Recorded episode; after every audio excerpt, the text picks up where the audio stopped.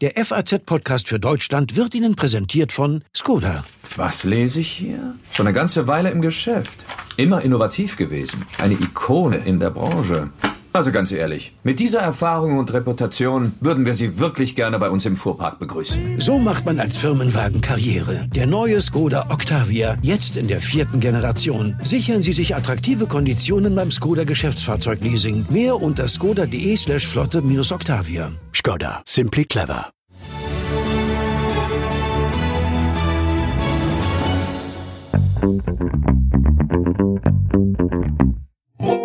Die Fußball-Bundesliga hat Planungssicherheit. Die TV-Rechte sind über den Tisch gegangen und gerade eben bekannt geworden. 1,1 Milliarden Euro Fernsehgelder pro Saison festgeschrieben für vier Jahre. Ein insgesamt leichter Rückgang was die Einnahmen angeht, etwa fünf Prozent, aber nicht dramatisch. Trotzdem begehren gerade die Spieler auf. Zu viele Spiele, Rahmenterminkalender zu voll, erhöhte Verletzungsgefahr und wie sich in den letzten Begegnungen auch gezeigt hat, immer mehr muskuläre Verletzungen. So nicht, hat nun ein neues Spielerbündnis gesagt, um Mats Hummels Warum und was das heißt, das besprechen wir gleich ausführlich. Unter anderem mit dem Vizechef der Spielergewerkschaft VDV, Carsten Ramelow. Die sind ja erstmal außen vor geblieben. Und auch mit dem Sportmediziner Perikles Simon. Und damit herzlich willkommen beim FAZ-Podcast für Deutschland an diesem Montag, den 22. Juni. Ich bin Andreas Krobock. Schön, dass Sie dabei sind. Mitten hinein in die Corona-Spielzeit ohne Zuschauer hat heute die Deutsche Fußballliga, die DFL, bekannt gegeben, dass die Einnahmen auch weiterhin sprudeln. Auch wenn es etwas weniger Fernsehgelder gibt, so ist doch pro Saison die Summe von 1,1 Milliarden Euro zur Verfügung, zur Verteilung. 50 Millionen weniger als in den vergangenen Spielzeiten. Genau zugehört hat da auch unser Sportpolitik-Experte Christoph Becker, der uns jetzt zugeschaltet sein dürfte. Hallo Christoph. Christoph. Hallo Andreas, grüß dich. Ja, außer dass es immer noch sehr viel Geld gibt, wie ich finde, was sind denn die wichtigsten sonstigen Neuerungen, was Fußball im Fernsehen angeht?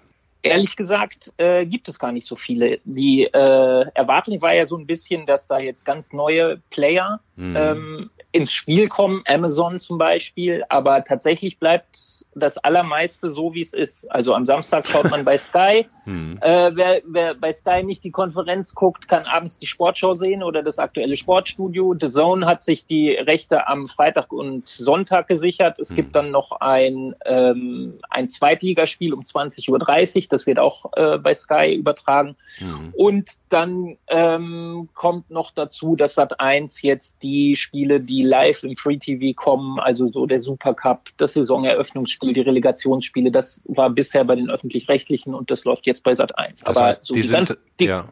Ja. die ganz große Änderung gibt es eigentlich nicht. Hm, Sat 1 neu im Geschäft wieder, nach, nach längerer Pause. Eine ganz gute Nachricht für die Fans ist vielleicht, dass es äh, keine Montagsspiele mehr geben soll. Haben die jetzt laut und lange genug gemeckert, um da zumindest so ein kleines Häppchen vorgeworfen zu kriegen?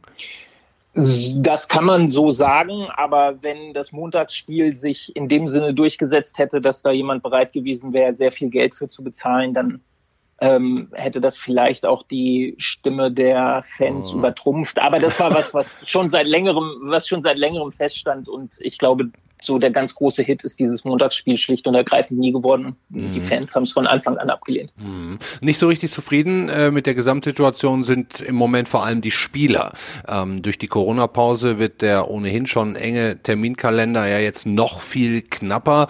Äh, und ganz egal, ob wir Zuschauer es sehen wollen oder nicht, es wird unfassbar viel Fußball geben. Selbst diese Nations League soll ja ähm, gespielt werden. Die Spieler scheint da so richtig äh, keiner gefragt zu haben, oder?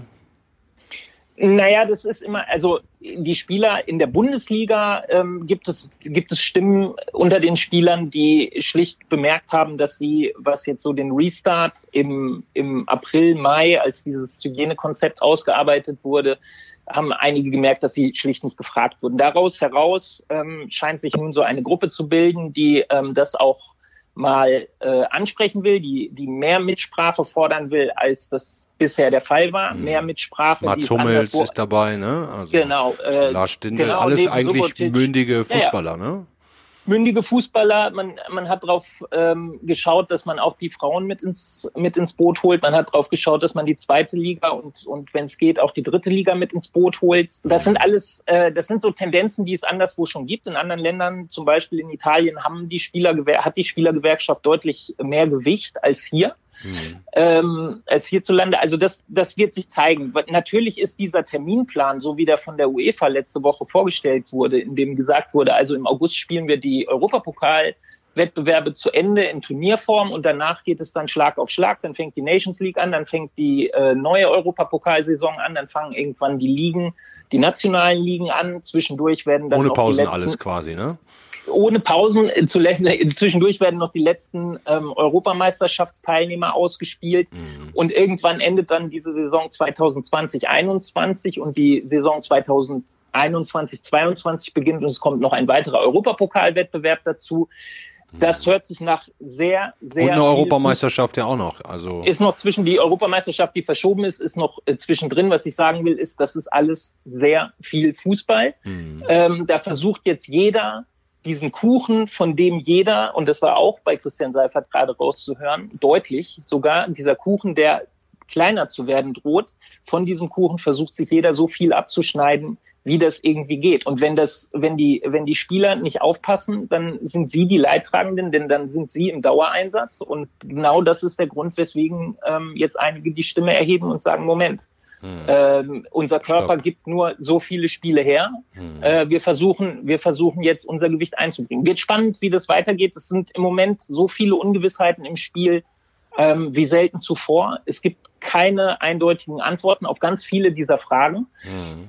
Und die Bundesliga hat noch in Deutschland, sagen wir mal, die erste, zweite Bundesliga hat noch den großen Vorteil, dass insofern kann man da Seifert auch recht, recht geben, dass sie jetzt für einen ähm, recht langen Zeitraum bis 2025 Planungssicherheit haben ähm, auf einem sehr soliden Niveau, was das Finanzielle angeht. Allerdings ist auch noch nicht ausverhandelt, wer wie viel von diesen Milliarden nun bekommt. Das, das folgt und, und da hat Seifert jetzt gerade äh, auch gesagt, diese Verteilungskämpfe unter den Clubs untereinander sind meistens ein, anstrengender als die Ausschreibungsphase selbst. Hm. Nun war es jetzt ohnehin schon so, dass Vereine mit kleinerem Kader und weniger Budget schon in den letzten Wochen ihre Verletzten nicht so richtig ersetzen konnten. Ein Beispiel, das die Runde gemacht hat, ist Dynamo Dresden, ähm, die deswegen jetzt auch oder vielleicht deswegen unter anderem deswegen aus der zweiten Bundesliga absteigen werden. Ähm, der Spieler Chris Löwe hat ähm, danach dieses denkwürdige Interview gegeben. Glauben Sie ehrlich, dass einer von denen in der DFL Christian Seifert oder wer auch immer sich eine einzige Sekunde Gedanken macht, was bei uns in unseren Köpfen vorgeht. Ist ihnen alles scheißegal. Wir sind am Ende die, die ja den verfickten Preis bezahlen für den ganzen Scheiß klingt nach ungerecht äh, behandelt fühlen. Ähm, denkst du, dass diese neue Gruppe, dieses Bündnis um Mats Hummels, Jonas Stindl, äh, äh, Lars Stindl, ähm, die Bender-Brüder, dass die mehr Einfluss nehmen können, als es die eigentliche Spielergewerkschaft, weil da gibt's ja eine, die VDV, als die es bisher geschafft hat? Potenziell ja.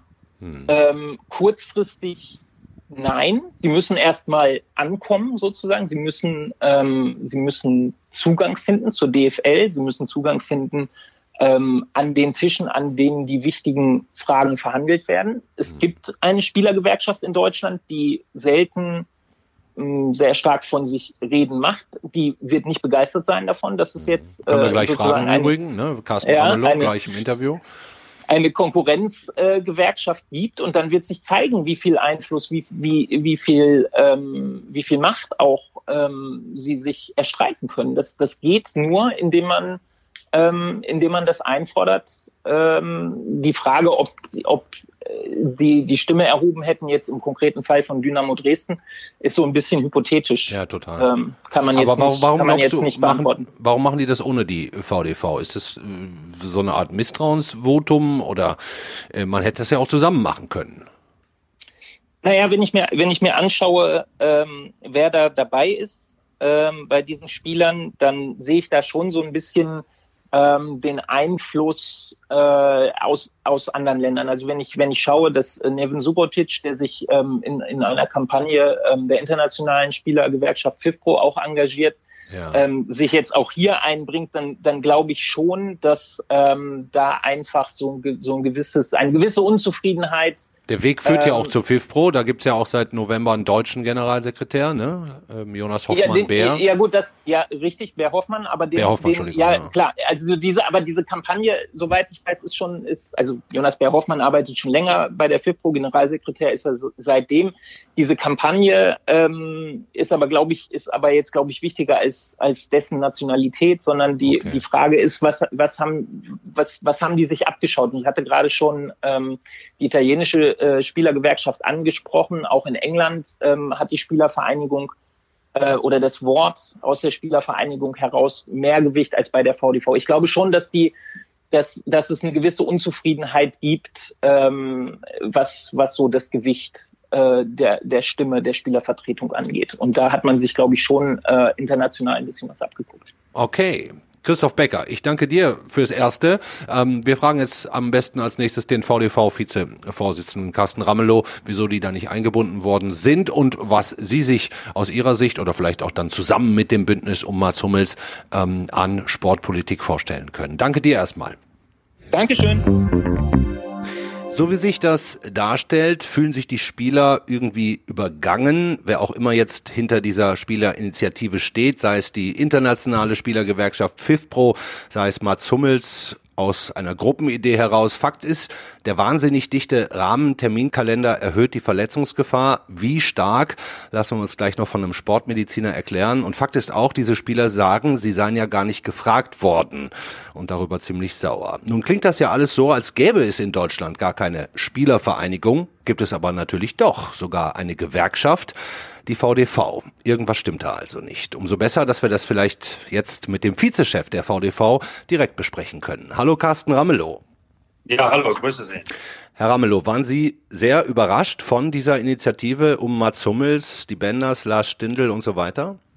Ähm, ja, auf der einen Seite schon. Ähm, ja, also ziemlich überrascht am Anfang, ähm, obwohl wir das natürlich als VDV oder sag mal ich als ehemaliger Spieler äh, doch nur begrüßen kann. Also ähm, wenn es äh, ja in heutigen Zeit äh, mündige Spieler gibt, die ähm, ja in gewissen Phasen zu gewissen Themen auch ihre Meinung äußern, das begrüßen wir sehr, das begrüße ich persönlich sehr. Und wie gesagt, ich kann das, glaube ich, als ehemaliger Spieler da gut nachempfinden.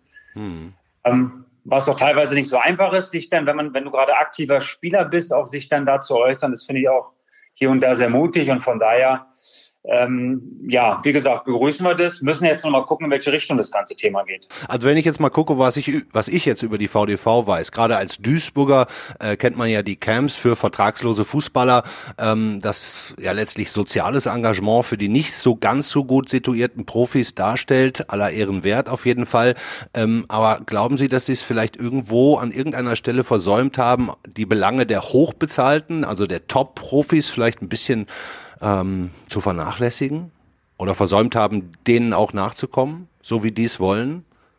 Nee, keineswegs. Also es kommt vielleicht ein bisschen zu kurz, was wir in den letzten Jahren, ich meine, die VDV gibt es jetzt seit über 30 Jahren hm. und äh, wir wissen durchaus, was wir bewegt haben und äh, dass es ein ziemlich langer Weg äh, bis hierhin war und dass wir den natürlich gemeinsam auch noch weitergehen werden. Hm. Ähm, wir wissen selber, dass es in der Öffentlichkeit teilweise nicht, nicht so präsent ist und, und oder wir als VDV auch nicht so präsent sind, ähm, ist nicht auch nicht unbedingt unser Ziel. Und wir kämpfen eigentlich schon seit Jahren darum, gerade ich sag mal, die, die Namen, die Sie auch gerade genannt haben. Und ähm, ja, wir haben ja ganz viele spannende Themen und das ist für mich, für mich persönlich auch immer wieder Ansporn, da noch einen Beitrag zu leisten. Und, und deswegen hoffe ich dass natürlich, dass wir da jetzt was gerade dieses aktuelle Thema, dieses, dieses, ja, wird ja von Bündnis gesprochen, mhm. dass da wirklich ähm, ja auf jeden Fall unterhalten muss und dass wir da zusammenfinden, weil ich denke, der Weg kann eigentlich nur gemeinsam gehen. Mhm. Warum glauben Sie denn, haben die das jetzt überhaupt ohne Sie, ohne die VDV gemacht?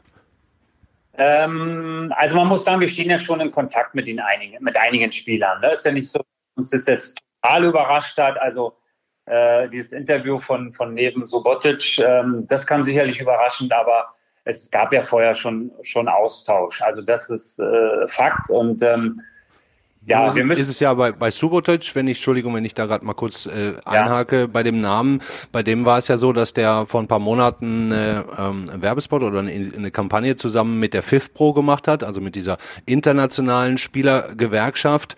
Ähm, da ist zufälligerweise seit November letzten Jahres ein, ein deutscher äh, Generalsekretär. Ähm, glauben Sie, dass, dass die ähm, Initiative über Subotic, Schummels und so weiter ein bisschen aus der Ecke jetzt auch kam, von der FIFPro, weil die VDV ist ja da nicht Mitglied?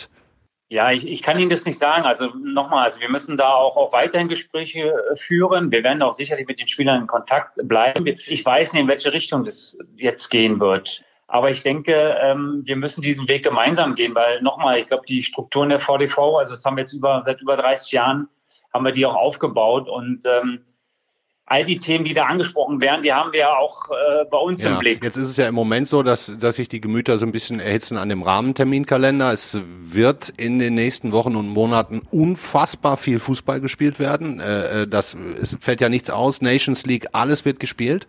Ähm, da, da ist natürlich die Verletzungsgefahr auch gestiegen, muskuläre Verletzungen. Das sehen wir ja auch schon bei einigen Teams, die vielleicht jetzt in der Breite ja. nicht so gut besetzt sind, dass die ähm, äh, tatsächlich leiden. Dynamo Dresden als, als ein Beispiel, da, da haben wir Tränen im Fernsehen gesehen von Spielern, die gesagt haben, ihr verarscht uns. Ne? Ähm, ja. ähm, wie, wie kann man denn da überhaupt als Spieler, ich meine, Sie, Sie, können, Sie sagen ja, Sie können es nachvollziehen, also finden Sie auch, dass die Jungs überspielt sind und noch krasser überspielt werden, Futur 2? Klar, absolut. Also ich kann es danach empfinden zu meiner Hoch- äh, oder Glanzzeit, sage ich mal, so nenne ich das jetzt einfach mal. Ja, Vize-Weltmeister immer. ja. Genau, äh, äh durch Champions League Nationalmannschaft äh, und gerade im Jahr 2002, also bin ich auch auf über 70 Spiele gekommen im Jahr. Also mhm. äh, klar, und wir ne, sehen jetzt den Fußball, wie er sich weiterentwickelt und und ähm, ne, dann werden noch mehr Länderspiele gemacht und Freundschaftsspiele, und dann gibt es noch ein Turnier und ich bin ja gespannt, was man sich da noch einfallen lässt. Also von daher glaube ich. Es soll ja noch einen dritten europäischen Wettbewerb auch noch geben jetzt demnächst wieder. Genau, genau. Ja. Das klagen ja gerade die, die Spieler auch an und, und, ähm, und da muss man einfach seine Stimme erheben. Also das finde ich ganz wichtig. Aber nochmal, ich denke, das können wir nur zusammen machen und äh, schwierig wird äh, Wie gesagt, wir sind schon lange dabei und, und äh, wenn sich da jetzt wirklich so ein Bündnis auftut, ähm, ja, die versuchen in eine andere Richtung zu gehen. Ich glaube, ja, oder glaube ja nicht, dass dieses gut gehen kann. Hm. Ähm, werden Sie die Jungs anrufen, also Subotic oder Hummels, die ja da an erster Stelle genannt wurden und somit ja offensichtlich auch zumindest vorne mitgedacht haben? Haben Sie da Kontakt aufgenommen schon? Ja, wir von unserer Gewerkschaft auf jeden Fall. Also wie gesagt, das gab es ja Gespräche, ist jetzt nicht, äh, dass wir Ich meine jetzt ganz frisch sozusagen, nachdem die, das kam ja letzten Donnerstag erst raus, der Kicker hatte das exklusiv, dass es dieses Bündnis, diese Initiative geben soll. Ich meine, haben Sie darauf jetzt hin schon mal Kontakt aufgenommen und gesagt, ey Leute, lasst uns das doch unter dem Dach der VDV machen. Wir sind auf eurer Seite. Wir haben es vielleicht jetzt nicht geschafft, bei den letzten Diskussionen für einen etwas ähm, ja, weniger äh, ähm, vollgestopften Terminkalender zu sorgen, aber das hat ja auch Gründe. Ich meine, äh, sie sind ja auch Mächten ausgesetzt, die man nicht so einfach beeinflussen kann. Ne? Ähm, ja. die, die, Frage, die sie mir halt jetzt stellt, ist, tun sie sich zusammen, sprechen sie miteinander und, und wenn ja, ähm, was kann man denn da dann in dieser und noch mit, mit diesen mündigen Profis, weil das sind ja alles mündige Spieler, Hummels, Stindel und so weiter, ähm, was könnte man mit denen zusammen denn erreichen, wenn die jetzt tatsächlich äh, mit ihnen zusammen agieren würden? Natürlich, ne, auch zuletzt gab es ein Gespräch, wir werden weiterhin in Kontakt bleiben. Also wir wollen ja wissen, wirklich in welche Richtung das geht. Äh, machen den Spielern natürlich auch klar, äh, dass äh, eigentlich nur mit uns zusammengeht und, und äh, dass wir uns das natürlich wünschen würden. Und nochmal, ich glaube, gerade diese Namen, die sich jetzt äh, äußern, tun natürlich auch der Gewerkschaft gut. Und, und jeder muss, dass wir es gemeinsam nur richten können. Und äh, wir haben jetzt eine schwierige Situation durch Corona und äh, vielleicht ist es wirklich jetzt der richtige Zeitpunkt, da, um, um zusammenzufinden. Ja. Letzte Frage, Herr Ramelow.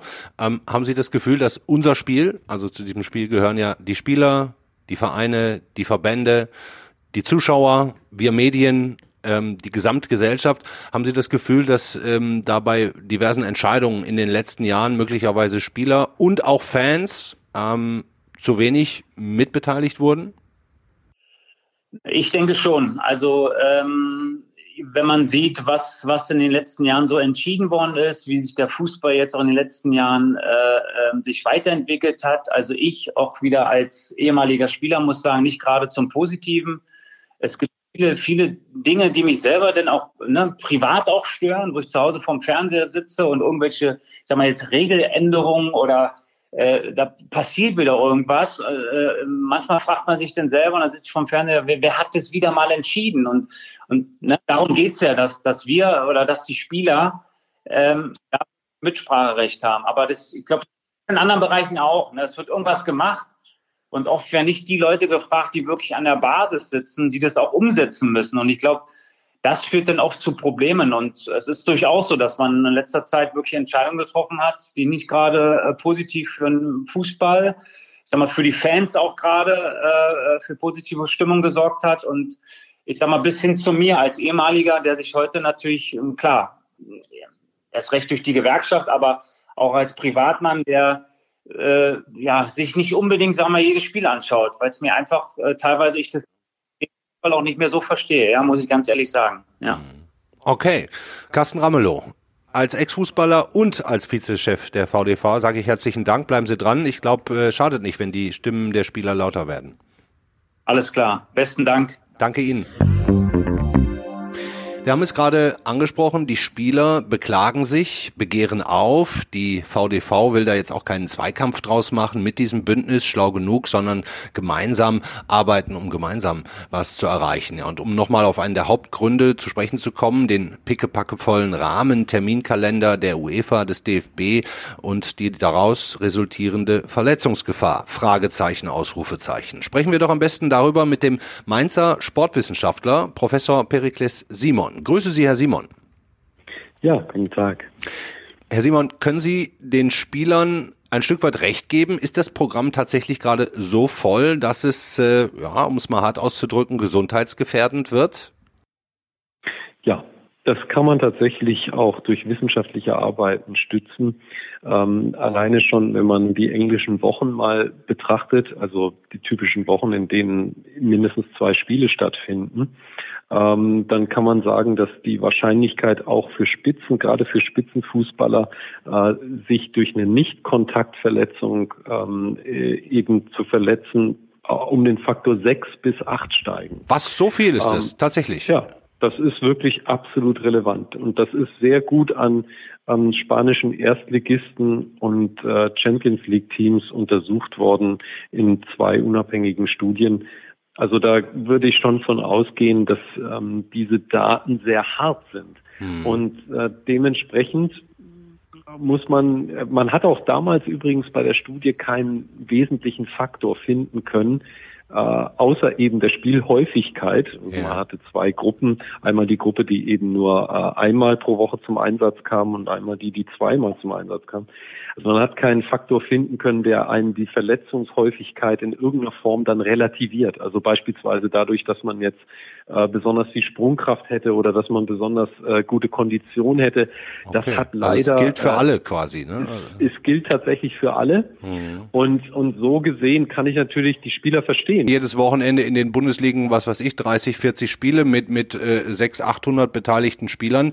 Ähm, dann genau. sind wir ja auch schon äh, pro, bei, pro Wochenende oder pro Spieltag bei 6 bis 15 äh, muskulären Verletzungen ähm, durch die Steigerung. Ne? Das ist ja nicht wenig. Genau. Richtig, genau. Und, und da ähm, erklärt sich dann natürlich auch so ein bisschen, warum man schon für die Spieler von einem verhältnismäßig äh, doch dann nicht, nicht niedrigen Risiko reden kann. Ja. Und die Frage ist natürlich auch immer, äh, bringt denn jetzt zum Beispiel äh, die äh, Maßnahme, dass man fünf Auswechselspieler hat, eine entscheidende Entlastung für ja. die Spieler. Also da, so haben Sie das ja untersucht auch schon? Gedacht. Ist es so, dass Sie das beurteilen können oder ist das noch das zu frisch? Das ist schlecht untersucht, aber wir führen eigentlich diese Diskussionen, die tauchen auch immer mal wieder im, innerhalb äh, der der kundigen Leute bei der FIFA auf, dass man sich überlegt, kann man denn einen dichteren Spielplan kompensieren durch mehr Auswechselspieler? Aber dazu muss man sagen, äh, die Trainer passen natürlich auch teilweise ihre Strategien darauf darauf an, dass sie jetzt mehr Auswechselspieler zur Verfügung haben. Das heißt, sie können natürlich dann innerhalb von 60, 70 Spielminuten für einen Spieler mehr Intensität reinpacken ins Spiel, wenn das äh, eben ein elementares Spiel für den Verein ist. Äh, das heißt, Sie würden diese Spieler jetzt auch unterstützen, ähm, würden sagen, ja, die haben recht, das ist auch richtig, dass die jetzt nach vorne gehen, egal ob mit oder ohne VDV oder alle zusammen. Es wäre so langsam mal ein Zeitpunkt, um den Verbänden mitzuteilen, Freunde, ähm, wenn ihr wollt, dass wir weiter Fußball spielen, dann solltet ihr uns auch ein bisschen schonen oder was oder oder, oder wird am Ende das Resultat sein, die haben nicht 25er Kader, sondern 50er Kader. Ähm, aber das ist ja für die nicht so reichen Vereine gar nicht ja. machbar. Ja, es ist jetzt ein äh, interessanter Punkt. Also man, man kann sich natürlich fragen, ähm, ist eine Nicht-Kontakt-Verletzung eine so kritische Verletzung, um diese Schritte jetzt zu rechtfertigen? Mhm. Weil muskuläre Verletzungen heilen auch wieder ab und so weiter und so fort. Jetzt muss man aber den Folgedruck sehen, der auf den Spieler entsteht. Hatte man mal so eine Verletzung, steigt auch das Risiko für nachfolgende weitere Verletzungen und insbesondere steigt dann auch ähm, das Risiko für schwerere Verletzungen im Gelenkbereich, ja. äh, wo wir dann bei den unangenehmen Geschichten wie Kreuzbandrissen wären. Mhm. Das heißt also, allein schon aus präventiven Gründen muss ich sagen, dass dann gerade nicht nur für die älteren Profis ähm, die das jetzt vielleicht mal initiieren. Ja. Ähm, ich sehe das durchaus auch für die jüngeren Spieler als einen ganz wichtigen Punkt, wo ich sagen würde, nein, wir wollen jetzt die Spieler auch nicht verheizen durch das, was da stattfindet. Mhm. Und mh, mm, ich muss sagen, dass es wahrscheinlich schon Faktoren geben kann, die schützen. Ähm, äh, das, das wäre äh, eine entsprechende Entlastung im Training. Aber die, da ist dann eben auch wieder die Frage, wie realistisch ist das denn? Ähm, die, die müssen ja auch irgendwie noch zusammenspielen können und dafür müssen sie selbstverständlich auch mal Großfeld spielen. Ja. Ähm, und das wiederum belastet sie zusätzlich noch zum Spielbetrieb. Also ähm, jede Lösung außer einer Kürzung des Spielplans verpufft so ein bisschen gedanklich. Mhm.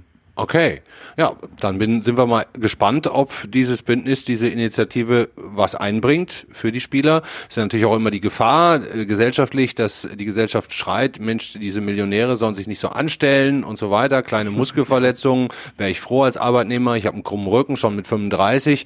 Ähm, diese Diskussion wird mit Sicherheit auch parallel stattfinden, aber es sind ja trotzdem Menschen, die auch nicht ähm, ausreichend oder äh, nicht endlos viele Berufsjahre Zeit haben, äh, mit ihrem Beruf eben eben Geld zu verdienen, um dann eben auch äh, irgendwie ausgesorgt zu haben, muss man vielleicht auch aus Spielersicht verstehen. Also Sie können das alles nachvollziehen. Ähm, glauben Sie denn, dass da Hoffnung besteht?